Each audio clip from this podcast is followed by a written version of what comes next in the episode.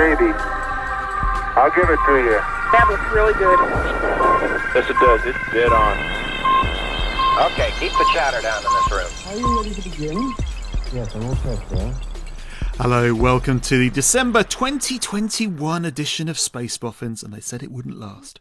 In partnership with The Naked Scientists, I'm Richard Hollingham. And I'm Sue Nelson. This time, who said it wouldn't last? Nobody did. That's that's nonsense. That- Nobody said it wouldn't last. Anyway, this time we'll be in the mission control room of a UK space debris mission and talking plants in space with Emma Doughty from the Gardeners of the Galaxy podcast, including a recent hot, and that's a clue, success. This is the first time that anybody has grown a fruiting vegetable in space. It's a big challenge to get crops to fruit in space, to flower and fruit. And it is a major step forward for NASA to be able to do this. Can I just say that Gardeners of the Galaxy is undoubtedly the best name for any podcast ever? It absolutely is. And wait until you hear our conversation. It's so interesting. It's lively, fun, and um, yeah, I, she's great.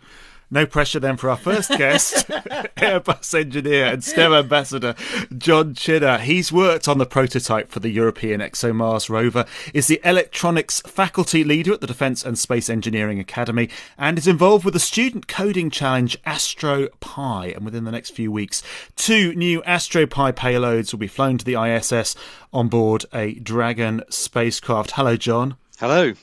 Now, let's talk about AstroPi. R- Remind us what it is, what it does, how people get involved. It's essentially a coding, I don't want to say competition, but I don't like to say competition because it's actually um, open to everyone to have a go at. So We use Um, the word challenge. challenge, that's a good that's a good way to do it because it, it, it is a challenge uh, to an extent, and how- and how far you want to take the challenge is really up to you. So back in 2014, 15, before Tim Peake launched on his Principia mission, a group of people in UK space came together and thought, how can we address the, the need for coders in the space industry? And we came up with AstroPi. So in partnership with the Raspberry Pi Foundation, we decided to, to send some Raspberry Pis to the space station. And that was really based on a fortuitous meeting between Eben Upton uh, of Raspberry Pi and a few people decided let's do something amazing and send some Raspberry Pis into space. So it took a bit of time to formulate itself, come together, and a team uh, had a lot of challenges because you know sending hardware up to space isn't particularly easy, particularly when it's an educational payload as well. You know, it's seen as being almost like a low priority, so you don't get a lot of attention from people. But it- all the stuff that needs to be done to send it to space has to be done properly. And I was brought in, and I decided that Airbus uh, Defence and Space needed to be involved with this program.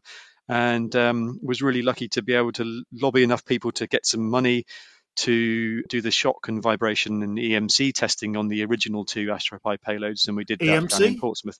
Electromagnetic compatibility. So it's basically to make sure that when Tim got these two AstroPis out of the bag and switched them on in the Columbus module, it didn't make the lights turn out on the space station.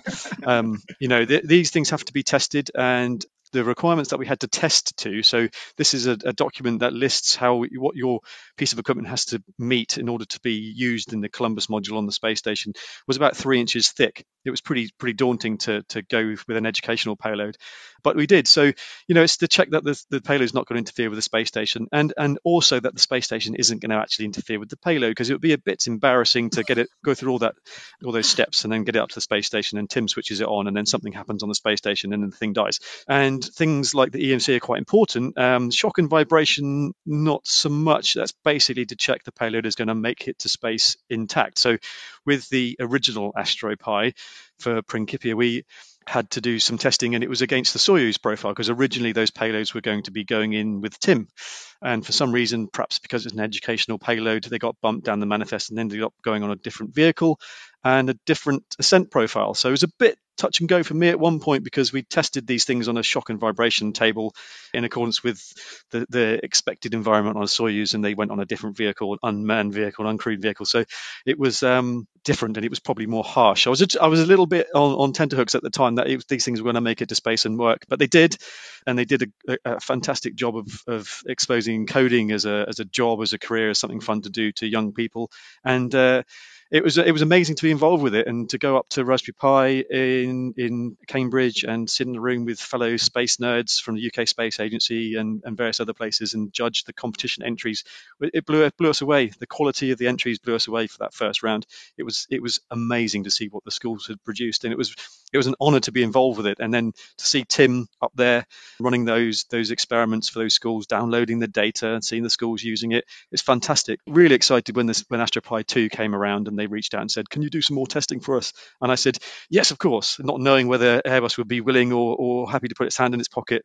And it was it's one of those weird ones. And you know, things happen sometimes for a reason. It's not easy, but it happens for a reason. So so 2020, uh, you know, a bit of a mixed year for people all around you know, Mixed. not, That's a well, great word. well, this, this is this is the thing, and it's a, it's, a, it's an interesting story that you know we in in Airbus Defence and Space we have a budget for our outreach. We're going sending ambassadors out to schools, and naturally 2020 we couldn't do it. We couldn't send our ambassadors out to schools. So that budget was not going to be spent.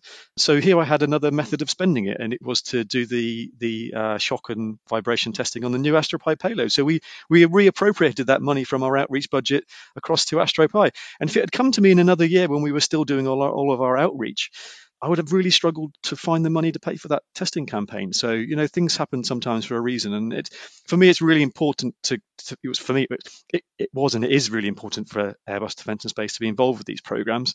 When I went to the the the, uh, the managing director of of, of uh, Airbus Defence and Space back in 2015, he said, "Well, what am I going to get for my money?" And I said, "Well, Tim Peake's going to at some point be in space in the future, hold one of these things up in, in, in, into a video camera and say, look, I've got an AstroPi up here in space. And then we can jump in in the background and say, yes, and we tested those things in Portsmouth at Airbus Defence and Space. So we can ride on the back of the publicity, which actually is good for us and our image and you know young people seeing the name of the company I work for and seeing us as a space company in the UK and maybe thinking about a job in the future. Great. It, well, it as long so as you, you, don't mention Airbus Defence and Space. Well, I think you've said it about fifteen times. Well, you know, earned your money. yeah. Okay. Well, the, the, the thing is, it makes me laugh because back in the day when I when I joined the company, it was actually called Astrium. You probably remember it being called yes, Astrium. I do. And, yeah. I, and I used to go around places and they'd say, Oh, where do, where do you work? And I go, Astrium. And they go, well, I've never heard of it. And then they changed over to be Airbus Defence and Space. And, then, and you explain to someone, and they would go, Didn't that used to be Astrium? And you go, Yes, but at the time nobody ever heard of Astrium. so now, now you do. So it, it, what's in a name? What's in a name? You know, it's, it's a bit of a mouthful, Airbus Defence and Space.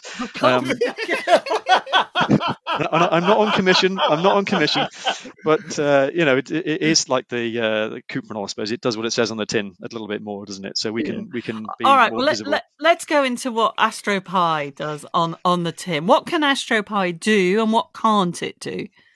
Good question. So the idea of AstroPi is that we put the hardware in space, and young people, students, can use that hardware in space to do science. The AstroPi hardware has got temperature sensors, humidity sensors, pressure sensors, it's got a screen, it's got buttons. And the idea was all these pieces of hardware are available for you to use for your science and you can use them how you like. And the criteria for success for AstroPi is actually quite low. There's part of AstroPi called Mission Zero where you get 30 seconds of code time in space and you can write your code. And you can actually succeed with as little as four lines of Python code. And there's guides out there of how to do it. So the, the level you need to achieve in, in coding to be able to succeed in AstroPi is, is low enough that lots of people are able to do it. So it's not a really critical, high thinking thing where only the best of the best get their opportunity to get their code in space.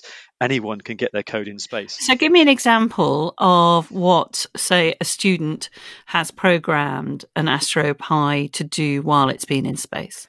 Well, in the original flight, so the, the harbour that's up there now, and with Tim's mission, there was a reaction time game where Tim had in the flight plan to switch on the AstroPi, play the reaction time game, and then through his mission, keep doing it. And the data was downloaded to the school, and they worked out if he got better at it or worse at it because he'd been in space.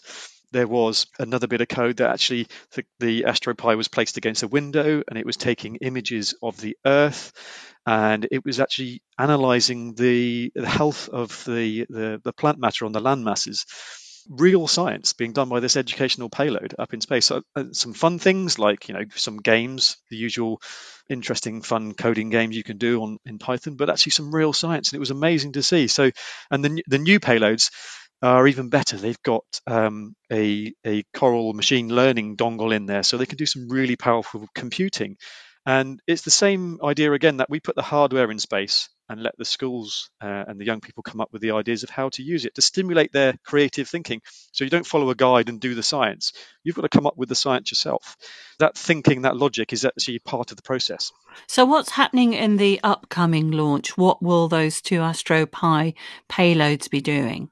So they're going to be well replacing the two that are up there. It's a it's a I don't know what's the word I'm thinking of like a technical refresh. The, the two that are up there right now are broken. No, they're not broken. they still they still work, but they're they're kind of old technology. They're they're an older version of the of the Raspberry Pi. You know, they're slower and older. Now there's a newer version, so let's let's fly some newer versions, and they're more powerful and able to do more things in space. So uh, some of the original data was um, from original flight was you know we'll gather the data and download it to you to process on the ground. Now with this machine learning dongle and a more powerful Raspberry Pi computer, some of the processing can be done in space with the you know off-the-shelf Raspberry Pi computer. So it's a brand new version, much quicker, much much faster, um, much more capable.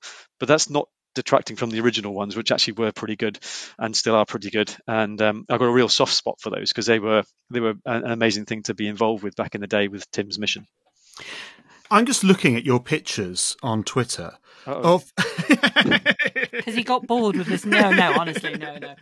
Um, I'm intrigued by your 3D printed Mars rover that you've uh, that you've produced. Well, I don't like to think I've produced it, so I'm I'm really really lucky that the company I work for, shall we say, um, are involved with the ESA ExoMars mission. So up in Stevenage, um, design integration of this ExoMars rover.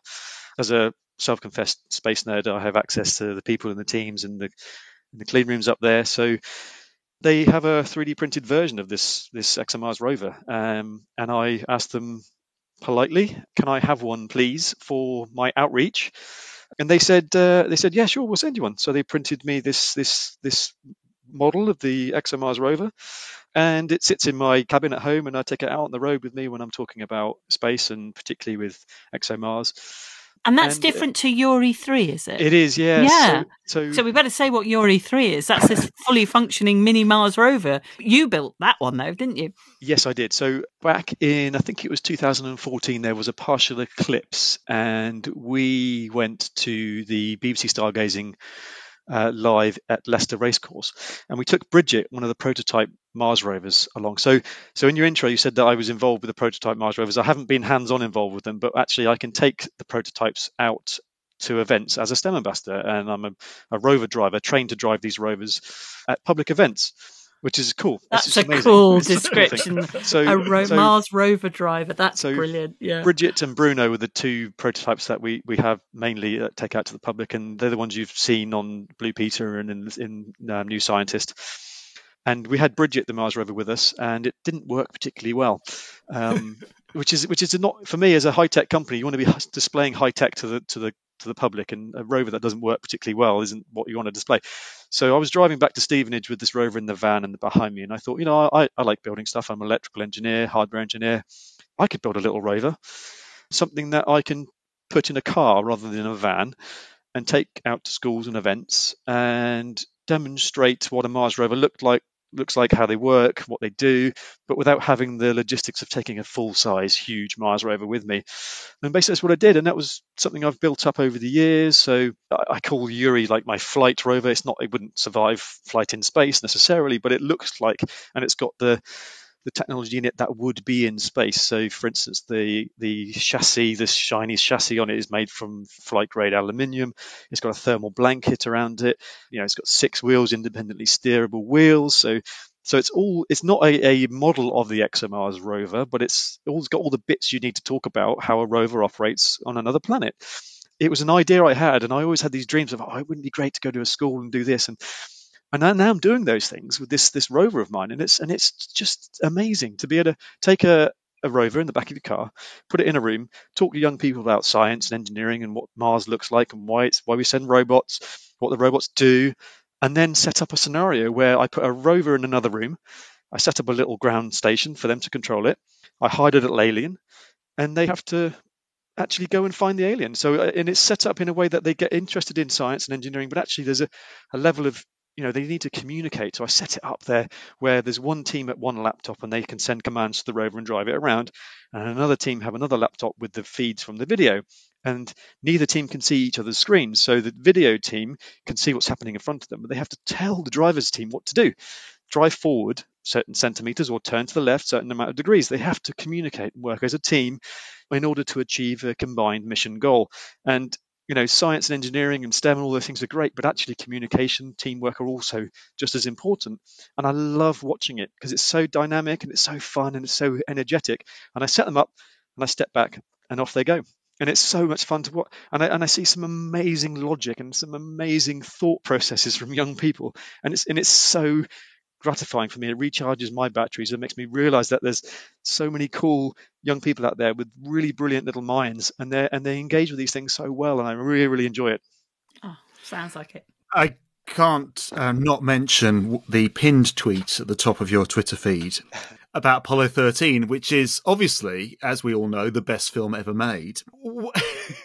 and I, what I was shocked by, you were saying 2025, it'll be 30 years old, the film, the film, not the, not the mission.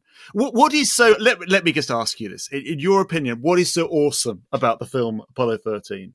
I was at just leaving school when it came out, and I and I was aware of the film and I enjoyed it at the time, but I didn't realize that in deep inside me was this raging space nerd that had to get out. And and since then, I've rewatched the film and I've really enjoyed it. And now I'm a, an engineer, I can appreciate not only what goes into a mission to the moon, and particularly a mission like Apollo 13 and the hardware, but making a movie and all of the stuff that goes into making a movie, and the the fact that they they built mock-ups of the lunar module and the and the command module and put them inside a, an airplane and flew parabolas to make zero g. So they weren't trying to pretend it was zero g.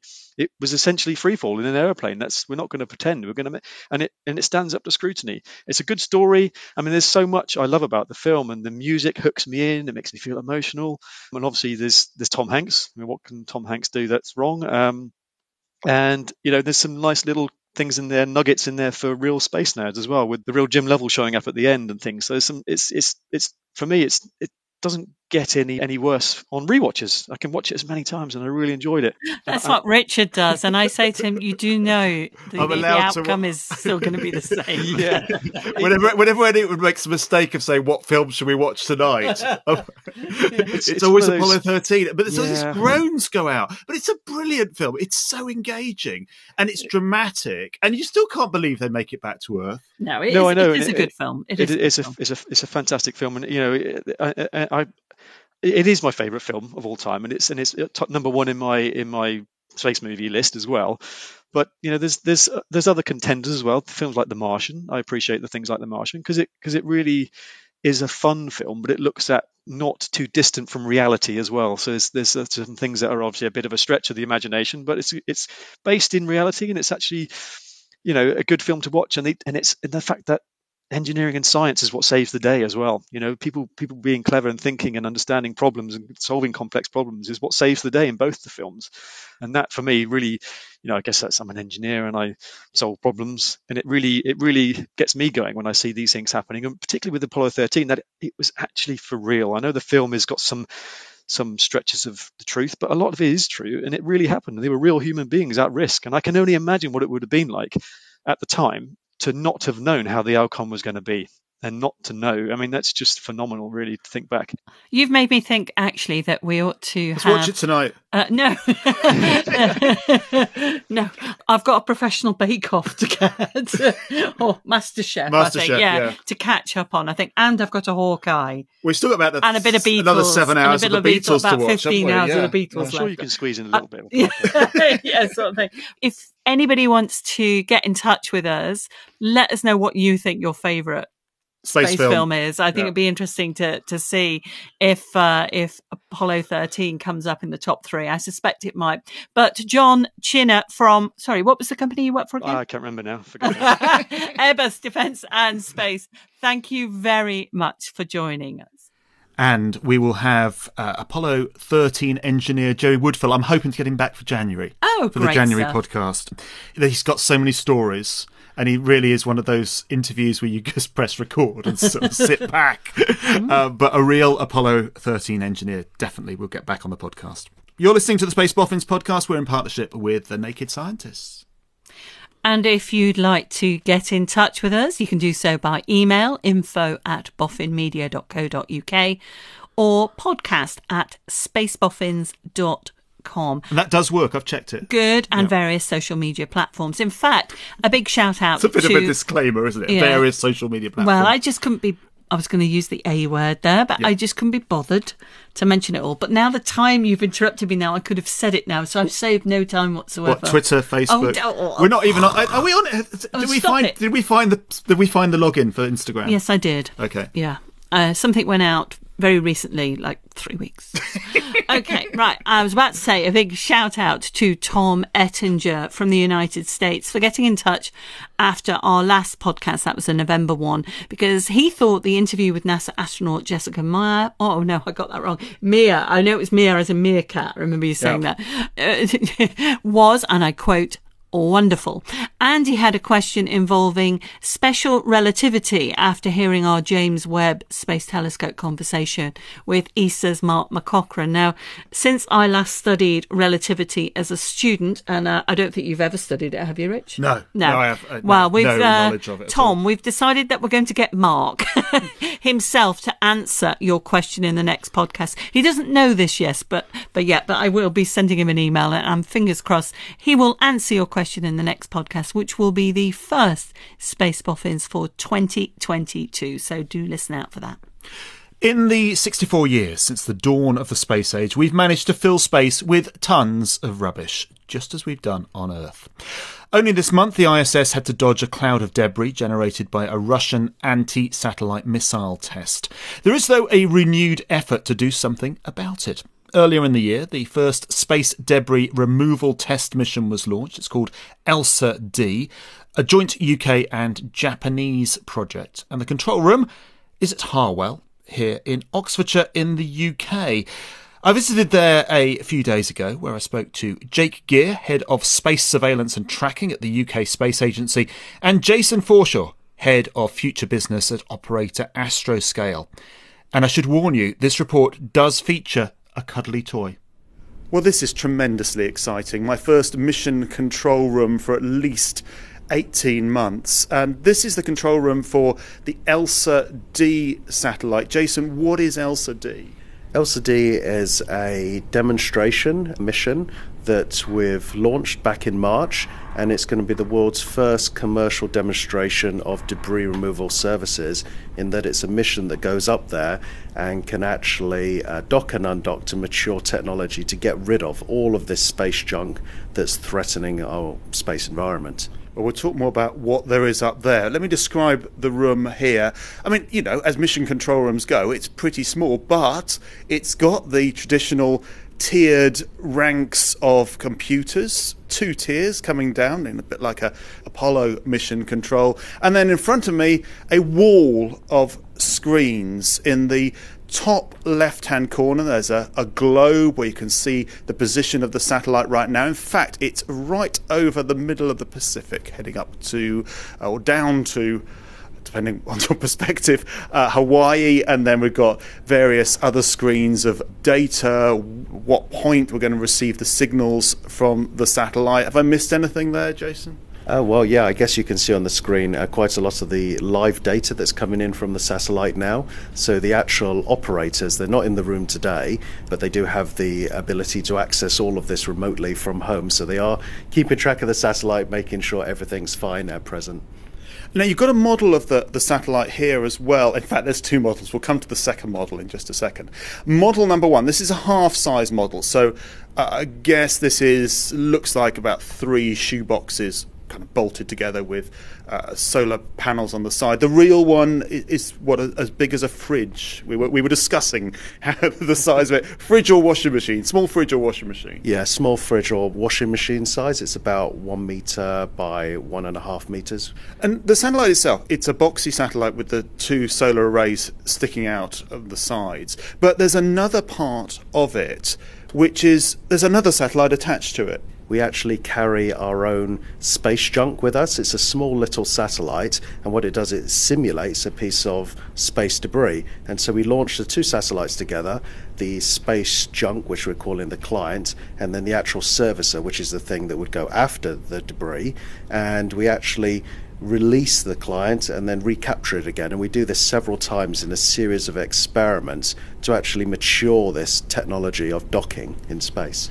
As we look at the screen here, you've got the, the satellite. We can see it's coming down over the Pacific. It's heading towards Antarctica at the moment. There are two actual numbers there. There's ELSA D and there's one just below it.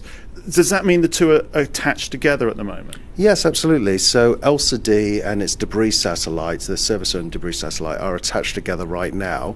Back in August, we did a successful test capture demonstration. So we actually released the debris satellite and quickly recaptured it, which matured a lot of those different technologies on board, such as the magnetic capture system and various types of operation. But yeah, as you say, right now they're they're attached, and we'll wait for uh, later experiments next year. But you know it works. Oh, yeah, absolutely. We successfully confirmed that we released the actual debris satellite and recaptured it again. So that's fantastic that uh, the magnetic capture system is all operational.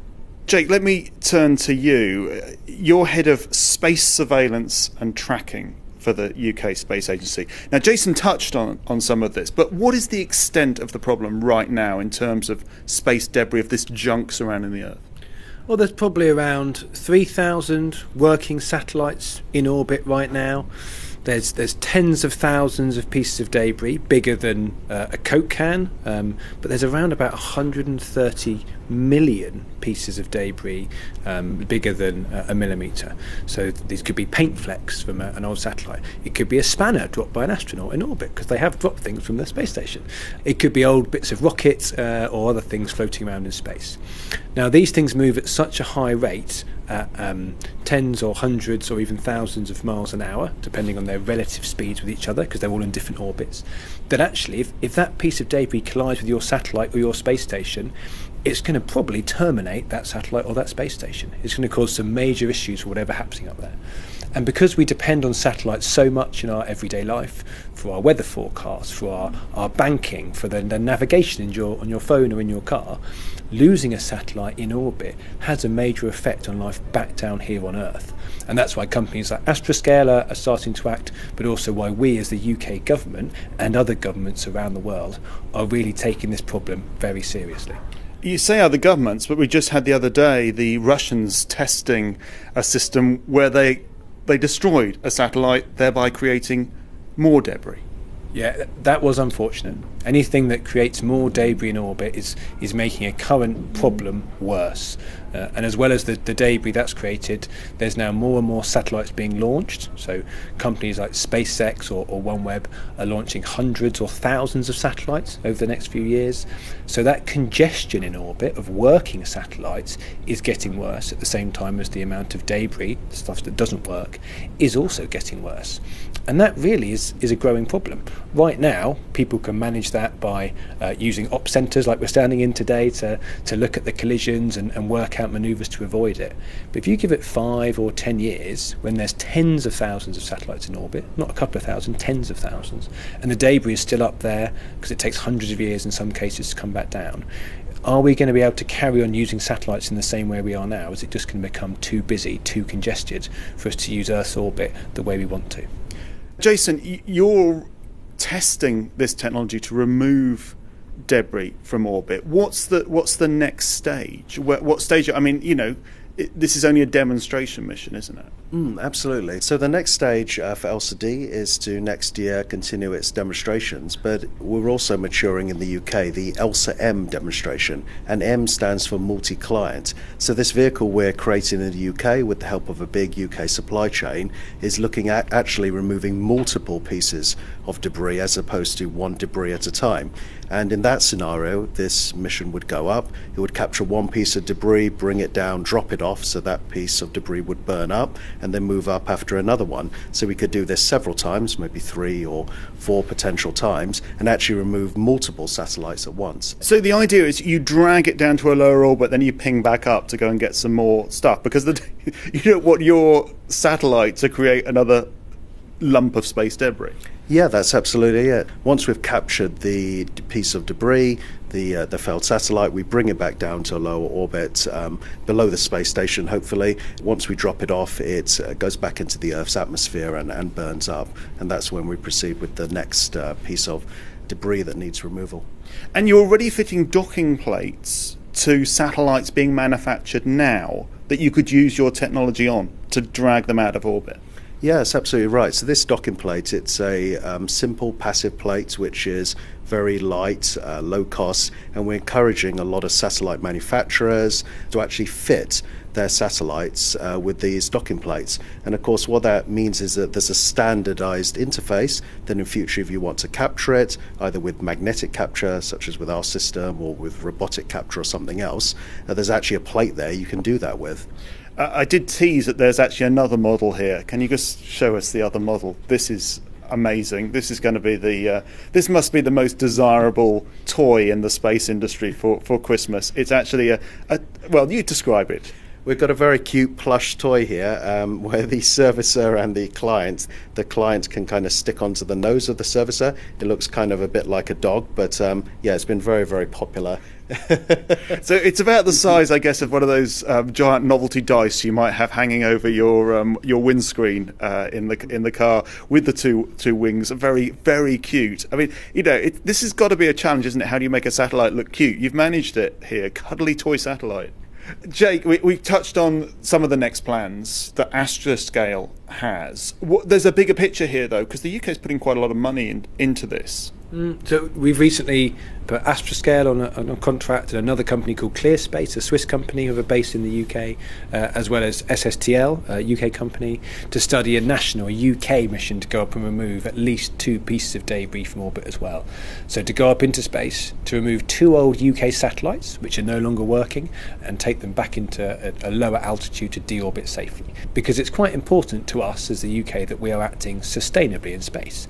The litter or the um, the old debris that we've left up there, we have the responsibility to, to go and clean it up. In addition to what we're doing nationally on removing debris, we've got some other wider initiatives as well. Um, one of those is space surveillance and tracking, networks of radars or telescopes or even lasers to track debris from the ground or in space, um, and then use our own systems and our own analysts based in the northeast of England to, to look at and predict potential collisions, because collisions equals more debris. We're also looking wider at the more international piece. Well, that was going to be my question, because isn't this an an- international problem? I mean, some countries are seem to be contributing to the problem, other countries seem to be trying to solve the problem, but it doesn't seem very joined up. It, it is difficult to get all the countries around the world to agree to the same set of principles or rules for how we work in space. So there is a particular committee of the UN called the Committee for the Peaceful Uses of Outer Space, um, which drafted a set of, of guidelines, so non-binding guidelines, that the UK and other nations have chosen to, to put into our legal requirements, our regulations. But other nations haven't gone that far.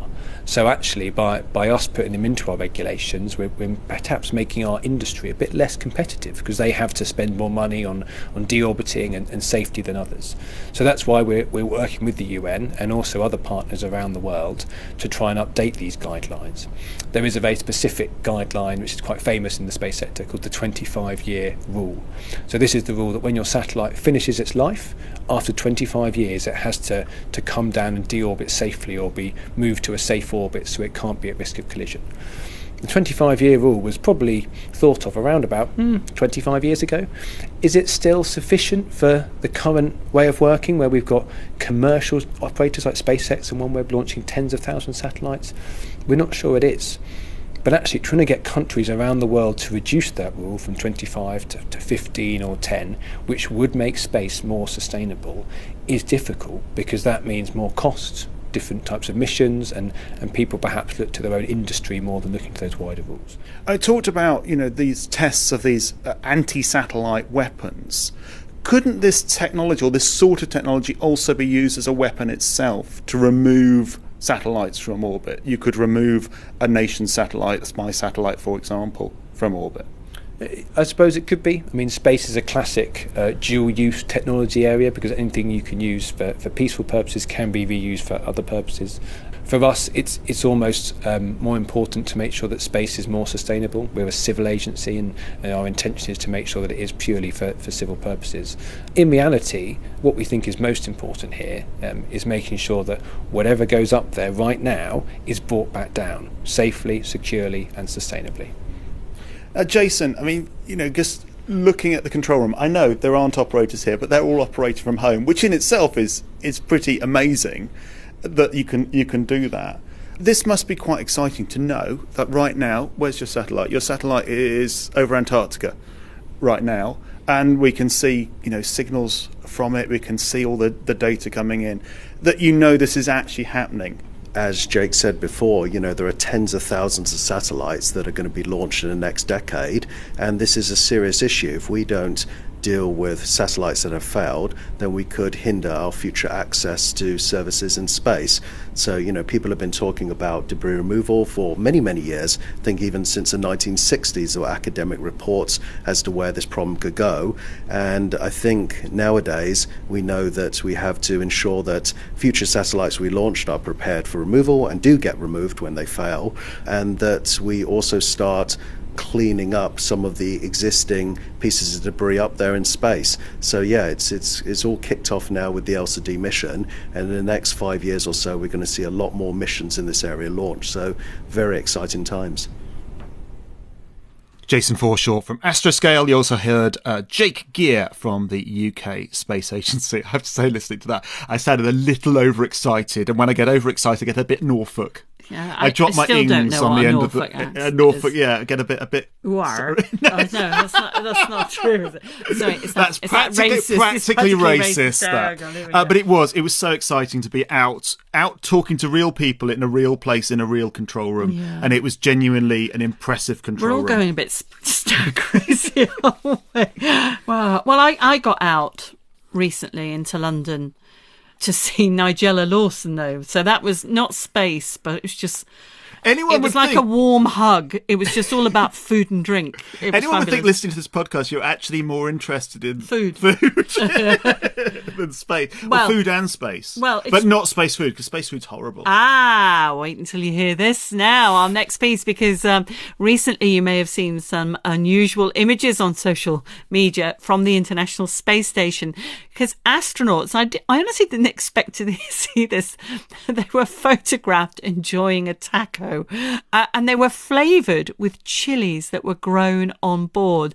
And it was all part of a NASA plant experiment that took 137 days in total. It began in June with 48 seeds and resulted in a crop of 26 chili peppers, the first being picked at the end of October. So, who better to discuss this than Emma Doughty, an ethnobotanist with a degree in astrophysics who's also the presenter of the brilliantly named, as we've said, Gardeners of the Galaxy podcast. And she began by explaining the significance of those space chilies. This is absolutely a first. This is the first time that anybody has grown a fruiting vegetable in space. It's a big challenge to get crops to fruit in space, to flower and fruit. And it is a major step forward for NASA to be able to do this. Now, which is the, the bigger challenge? Is it the uh, microgravity? Is it the the light? The fact that you know you're I suppose you're getting forty five minutes worth of light every every orbit and then darkness, or or the fact that actually you have to water a plant and that's not going to be easy in microgravity.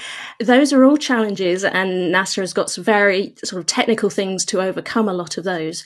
The chilies are growing in the advanced plant habitat, which is about the size of a mini fridge, and it comes um, tricked out with LED lights. So that's where the lighting comes from. And NASA can control which lights are coming on and for how long. Plants can be very much affected by how much light they're getting and the quality and the color of light. So that's one of the things that you need. NASA is trying out various light recipes, they call them, to see what works best. Isn't it primarily blue light that's the light that I know human beings like blue light because they always tell you you shouldn't watch your phone when you know look, at, look at your phone when you go to bed is that the same with plants you know It is to a certain extent, but they're also, I mean, this is one of the things that we're still discovering how plants use light in the absence of gravity, because it does make a difference. And they look towards light for cues as to where to grow. So, yes, they do like blue light more on Earth, but in, in space it's a little bit different, which is why NASA is tweaking these light recipes to find out what works best. I'm surprised about the the fruiting plant because I thought Helen Sharman had taken a lemon plant into space, or or maybe it was a lemon seed. I, I but I'm sure I remember her saying to me something about a lemon. Yes, she said that in her autobiography that one of the things she took to the Mir space station was a small lemon tree, and I think you know the idea was to keep that alive.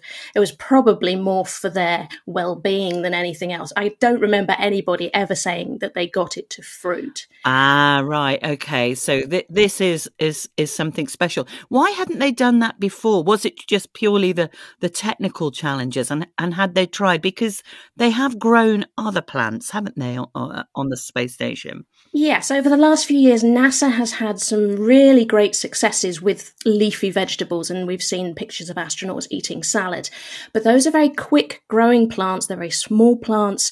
Um, and so just expanding that in, t- in time is one of the challenges. The advanced plant habitat is better able to conduct long term experiments. I mean, we're talking for the chilies, they were growing for months before any of the fruit could be harvested. So, as you can imagine, that's quite a lot of time to have an experiment running on the International Space Station. And in terms of watering, because, you know, as you say, taking, I've tried to grow chilies myself and they do take a long time and they do take a long time to fruit. But also, like any plant, they take a lot of watering. You have to water them almost every day. And when it's a valuable resource, is that just part of the deal with the recycling of of water on the space station full stop or do they use some sort of condensation thing with this advanced plant habitat? The advanced plant habitat does in fact actually have a system that can recycle the water that, that the plants transpire they call it when the, the plants are breathing out water.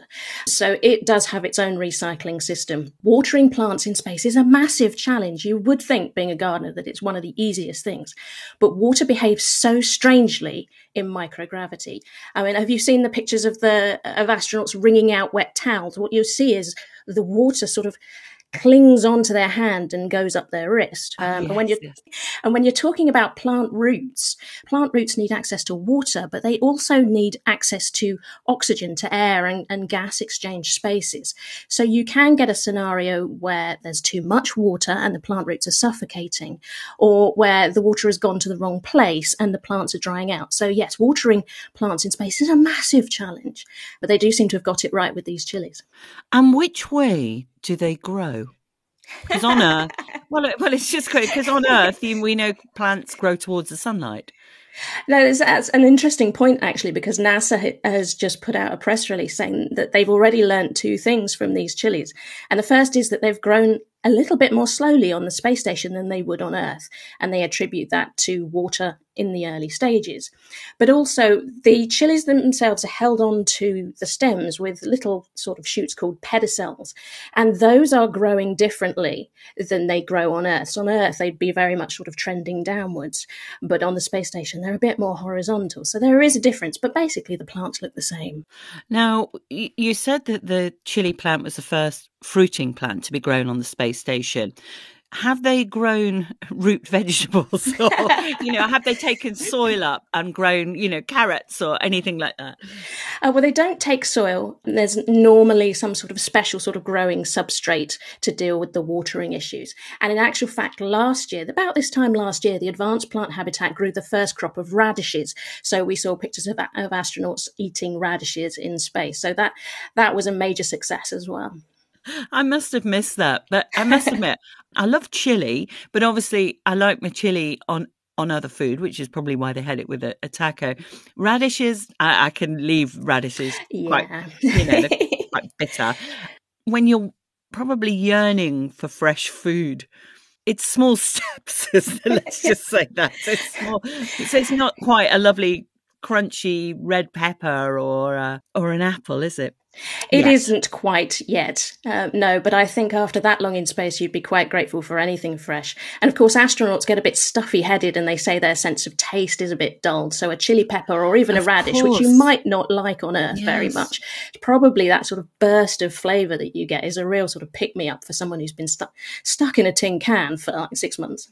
You're right. So many astronauts have said that to us actually about that you you're desperate for really spicy food. So that totally makes sense. And I suppose, you know, sort of my on my side, joking aside, that this is an important experiment for potentially much longer stays in space, whether it's orbiting the moon or potentially going on long longer term trips to Mars and back that actually having plants to grow will be psychologically a huge boost as well as potentially nutritionally I don't know. Yes, I mean, early on in the Soviet space program, they were looking into the psychological benefits of growing plants, and they've always had that side of it running. Uh, NASA are just doing that now, looking uh, sort of really studying scientifically the effect that having these plants on board is having on the astronauts. But you get all of the anecdotes from the astronauts saying they loved having something growing, something to look at, something to tend while they're up there in, in this mass of wires and steel and and you know it's so industrial on the space station just having something green and growing is such a big lift and probably a lot of people can relate to that now during the pandemic Yeah. because so many people took to green spaces or their gardens or if they didn't have a garden to growing plants because Yeah. yes it, it makes you feel better yeah. We evolved in a green plant environment and we need that and we're seeing that on earth that you know even people and doctors are prescribing going out in nature to make us feel better. So if you can imagine when you're you know trapped away from any of it how much of a loss that must be. And are any of the discoveries that uh, space agencies like NASA um, making about the, the growing of, of plants on the space station reaching or affecting how we grow things on Earth? Yes, NASA does a lot of work sort of promoting their space to ground concept, which is the research on the International Space Station and the effect that it's having on ground on the ground. Um, with some of the plant things, it's not something that you would perhaps see in the papers, but you know, it's sort of fundamental plant research that will help us grow crops in a warmer future. Um, and there is a lovely story so this was uh, March 2020. A French company called Space Cargo Unlimited sent 320 vine cuttings to the International Space Station. So those vine cuttings spent six months in space, just sort of sitting there. And then they came back to Earth sort of early this year and they were planted in a scientific research station in Bordeaux. And they grew really strongly, really quickly. And the hope is that the analysis of this, of, of, course, is ongoing and will take a long time. But the hope is that their stay in space will have altered them. The stress of spaceflight will have altered them in such a way that they can be developed into new, more tolerant vine wine grape varieties that will mean that Bordeaux can c- keep producing wine, even though climate change is affecting how vines grow there. Now, I never knew when I started this conversation that we'd end up on two of my favourite things, space and wine.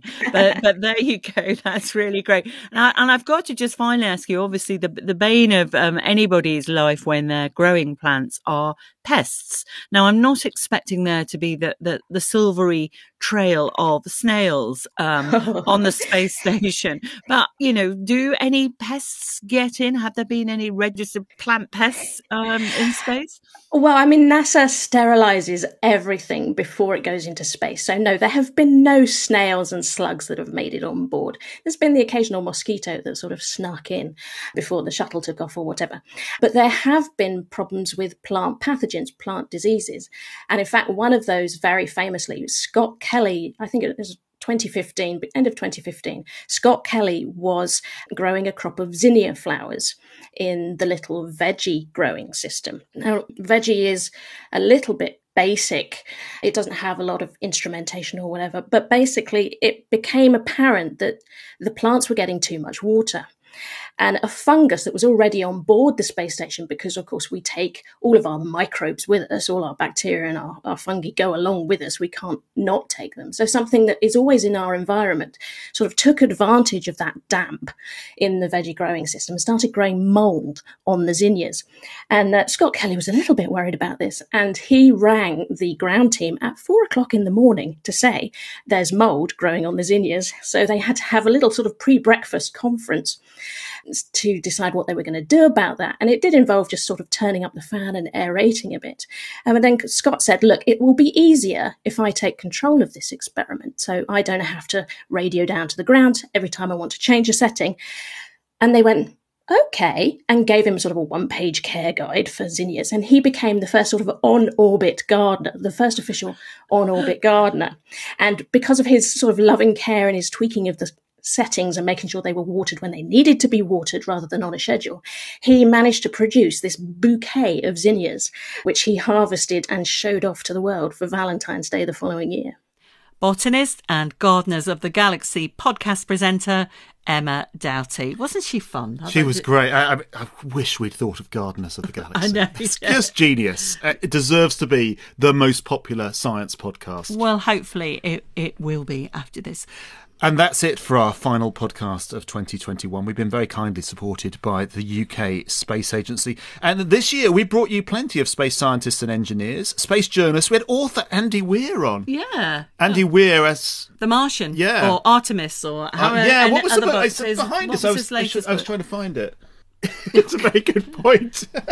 it was on the shelf behind us. Yeah, I think I might have moved. Yeah. It was Artemis. No, it wasn't Artemis. Oh, was that? What's, oh, no. Oh, that's it, embarrassing. yeah, it? it is. We say, "Oh, we had him, and we can't recognise his." But I'm just going to Google it. Hold on a second. Hold it on was on. It was on. Um, Andy it was Weir. on the shelf here. Project Hail Mary. Project Hail Mary. The author of Project Hail Mary. No one will know. No one will know. And there was also space journalists. Um, oh, author uh, Rebecca Siegel. I loved. She wrote to Fly Among the Stars, which is about the, the Mercury 13. And Chinese space expert. Well, he was not Chinese. That sounds wrong. He's an expert on the Chinese SpaceX uh, program, Andy Jones. He had a cat. Absolutely brilliant. He had a That's right. while, we were, while we were doing that, I think that's January 2021 podcast. I think we put a picture of it. It was so disconcerting, wasn't it? Because at one point we were talking, we could actually see him in this case. And at one point we were talking to a cat's bottom. It was it was very disturbing.